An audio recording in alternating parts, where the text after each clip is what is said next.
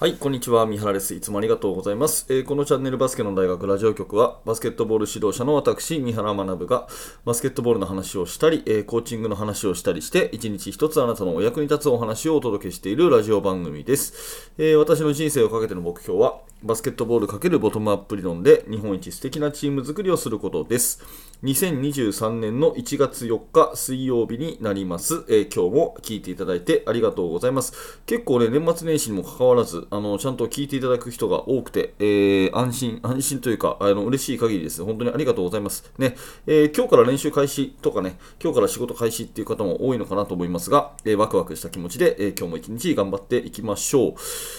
さて、今日のテーマはですね、大会最終日を目標にしようというテーマでお話をしたいと思うんですが、あの、もりもり部屋のもりもりさんね、石森俊さんの、えー最新の動画見ましたでしょうか、えー星沢純一先生とのあれは電話なのかな？のお話、えっ、と、音声コンテンツでですね、森森さんといえばすごく凝ったあの動画編集がね、私は好きだったんですけれども、あのスタイル、ラジオスタイルもすごくいいなと思ってですね、えーウィンターカップを振り返って星沢先生のまあ、あのご意見をね、えー、森森さんがインタビューするっていう動画を見ましたかね、えーぜひぜひ見てみてください。あの、森森部屋の方で最新の動画だと思いますが、あれがやっぱり面白くて、私は星田先生、えー去年22あ22年ですね、えー一番こうバスケットボールを直接教わった、えー先生じゃないかなというぐらい、今尊敬している方でして、えー星田先生のご意見が聞けたのはとても嬉しく思うんですが、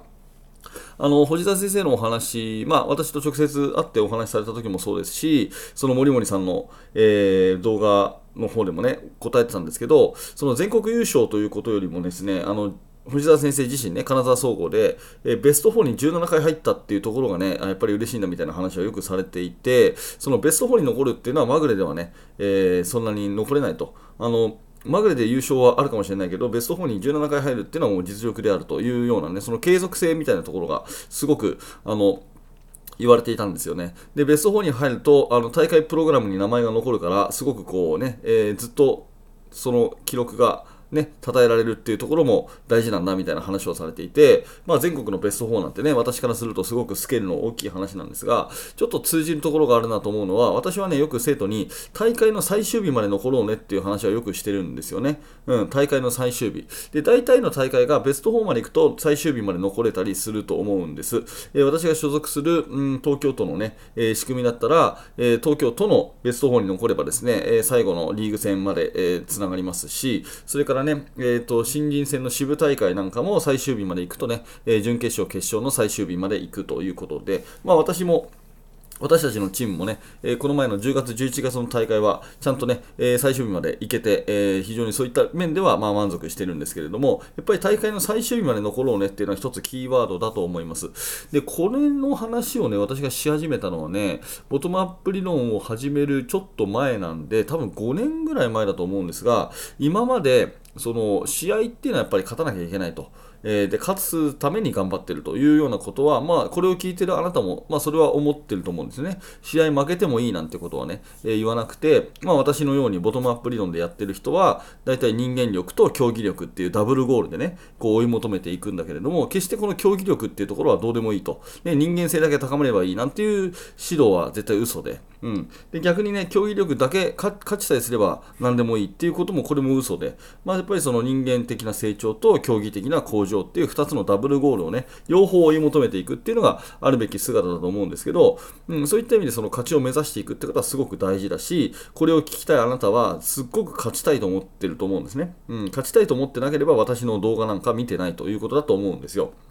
うん、っていう中で、えーじゃあなんでそんなに勝たなきゃいけないんですかというようなことを聞かれたときに、私はそれに答えることができなかったんですね。えーなんで勝たなきゃいけないんですか？って言われたときにですね、なんかこう悔しいからだとか、なんかこう、うん、わかんないけど、だって勝負事は勝たなきゃ意味ないじゃないですかみたいなね、ちょっとそういった漠然とした答えしか、私は今そこまで返せなかったんですけど、5年ぐらい前にふとね、えー考えたことがあるんです。っていうのも、大会役員をやっていて、交代連の役員をやっていて、まあ、負けちゃったらですね、役員として大会会場に行くわけですよ。例えば審判とかね、あと私だったら記録関係やってるんで、そういった、まあね、えー情報のね、収集とかそういったことを含めてですね、まあ、大会役員として最終日まで行くと。で特に若手の頃はね、えー、何でもやりましたから、TO 主任もやったし、いろいろとこうね、あのそれこそ、えー、と最後のゴミの片付けまで、ね、全部みんなで、今でもやってますけど、そういったことを、まあ、やるわけですよね。で、大会最終日に大会そのものはあるのに、やっぱりチームが試合ができないっていうのは、これ寂しいなっていうふうに自然と思うようになってきてですね、役員としていろいろアクセが働いた結果としてですね、考えたのは、大会っていうのは最終日まで残るってことを目標にすると、なんかこう、すっきり、うん、勝とうねっていうふうに言えるような、私の中ではそんな気がしたんですね。うん、だからもう一回整理すると、試合っていうのは勝たないといけませんと、勝ちを目指してやりましょうと。うん、じゃあなんで勝ちを目指してやるんですかっていうと、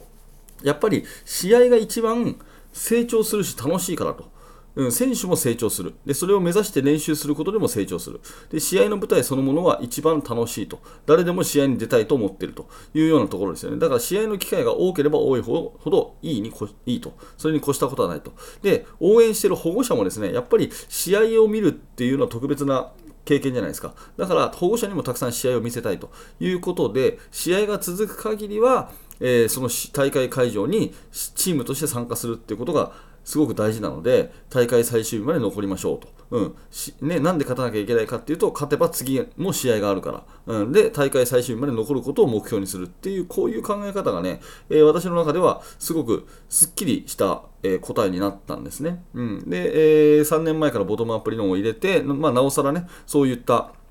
その勝ちと、えー、人間的な成長のダブルゴールっていう時に、やっぱりそれは人間的な成長にもつながると。うん、試合ほどこうね、プレイヤーを成長させる、チームを成長させるものはないから、試合をたくさんやるために勝つんですよっていうね、えー、まあそういうような、えー、考え方で、え私は今、生徒たちによく話をしているんですね。大会最終日まで残ることを目標にしましょうと。で、先ほどの星田先生のお話も、そのウィンターカップでね、1回だけ優勝したとかそういうんじゃなくて、もう毎年のようにね、ね、ベスト4に残るってことはすごく価値のあることだし、まあ、藤沢先生自身も、えー、17回ですか、えー、ベスト4に、全国のベスト4に入ったというところがすごく誇らしいというようなことは、なんかこうね、まあ、スケールの大きさは全然あの全国大会と私の話は違いますけど、うんあのー、まあ、なんとなくこう、共通するところがあるなというふうに思って、その森森さんのね、えー、音声を聞かせてもらったというところですね。えー、これを聞きのあなたは、なんで勝たなきゃいけないんですかって言われたらなんで答えますかね、えー、その答えがもしね、えー、明確でなかったら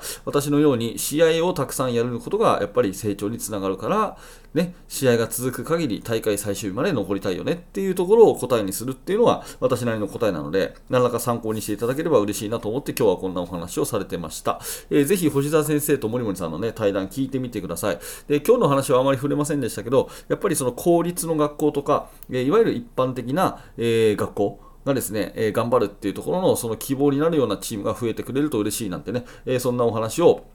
えーあのすごくね、えー、熱く語られていますので、その辺のところもね、えー、ぜひぜひ聞いていただいて、えー、あなたのね、参考になると思いますので、森森さんと星沢先生の対談、ぜひ聞いてみてください。はい、ということで今日はですね、大会最終日を目標にしようということで、私がよく言っているね、えそれから、なんで勝たなきゃいけないんですか？っていうふうに聞かれたときに、え私はそういうふうに試合のか経験をするために大会最終日まで残ることそのものに意味があるんだよっていうことを答えているよということを、情報共有としてね、えあなたの参考になればば嬉しく思います。はい。ということで、えー、今日はこんなお話をさせていただきました。えー、バスケの大学ではいつもね、えー、こんな感じで、え毎日毎朝、え楽しく放送しております。もしよかったらチャンネル登録をして、また明日の放送でお会いしましょう。え高評価、低評価、コメントもお気軽にお待ちしています。えー、最後にお知らせをさせてください、えー、無料のメルマガ登録、ぜひよろしくお願いします、えー、メルマガの方を受講していただきますと、直接あなたに私からいろんな情報をメールでお届けしますので、えお気軽に下の説明欄からメルマガの登録よろしくお願いします。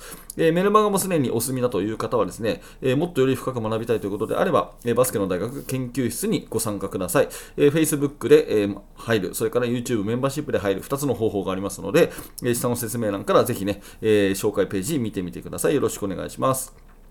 はい、最後までありがとうございました。三原学でした。それではまた。